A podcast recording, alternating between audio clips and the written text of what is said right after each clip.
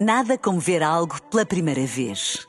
Porque às vezes, quando vemos e revemos, esquecemos-nos de como é bom descobrir o que é novo. Agora imagine que viu o mundo sempre como se fosse a primeira vez. Zais. Veja como se fosse a primeira vez. Um dia na história com Carlos Bastos.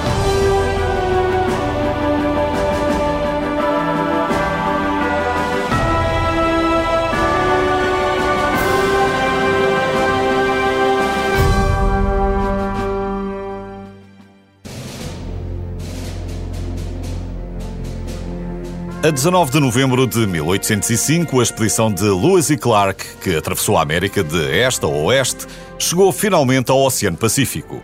Meriwether Lewis e William Clark foram os homens que lideraram esta expedição de exploração de costa a costa do continente norte-americano e que voltaram para contar a história.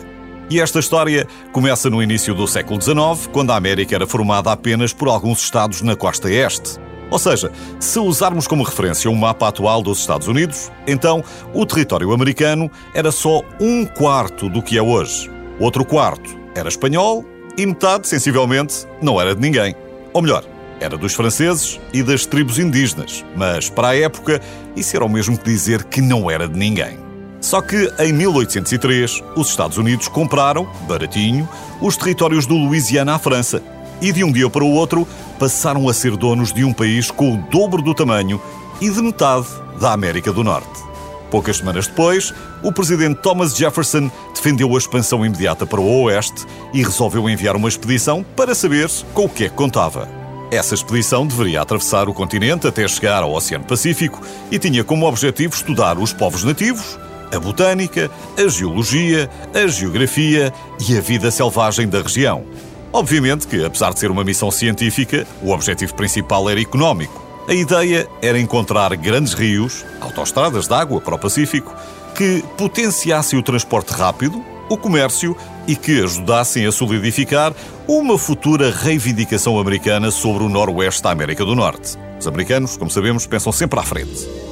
O presidente convidou então o capitão Lewis, que conhecia desde pequenino e que era seu secretário, para liderar a expedição, e Lewis convidou Clark para ser seu parceiro. Clark, por sua vez, levou o seu mordomo, um escravo alto chamado York, que viria a fazer muito sucesso entre as tribos da fronteira que nunca tinham visto uma pessoa de pele escura. Mas claro que um dos membros mais lendários da expedição foi uma índia criada por colonos chamada Sacagawea. Sacagawea juntou-se aos exploradores pelo caminho, ajudou-os a reconhecer raízes comestíveis e outras plantas e, mais tarde, serviu como intérprete e guia ocasional na jornada até ao Pacífico. Sacagawea é das nativo-americanas mais famosas de sempre, a parte Pocahontas, que também ajudou os europeus dois séculos antes. E agora está você a pensar: ah, mas a Pocahontas é uma princesa da Disney. Ok, Pois é, mas a Sacagawea foi o rosto das sufragistas norte-americanas e a sua cara foi cunhada na moeda de um dólar. Acho que podemos considerar um empate. A expedição de Lewis e Clark foi um sucesso, muito por culpa dos seus diários, que deram origem a muitas obras, estimularam a imaginação popular e incentivaram a corrida ao oeste. Hoje, é fácil de dizer que a compra dos territórios do Louisiana foi um negócio da China, mas na altura todo esse território foi comprado sem saber exatamente o que tinha lá dentro. Podia ser um deserto. Para ter uma ideia, o próprio presidente Thomas Jefferson, um homem culto, acreditava que existia a possibilidade de serem encontrados mamutos ou outras criaturas consideradas extintas.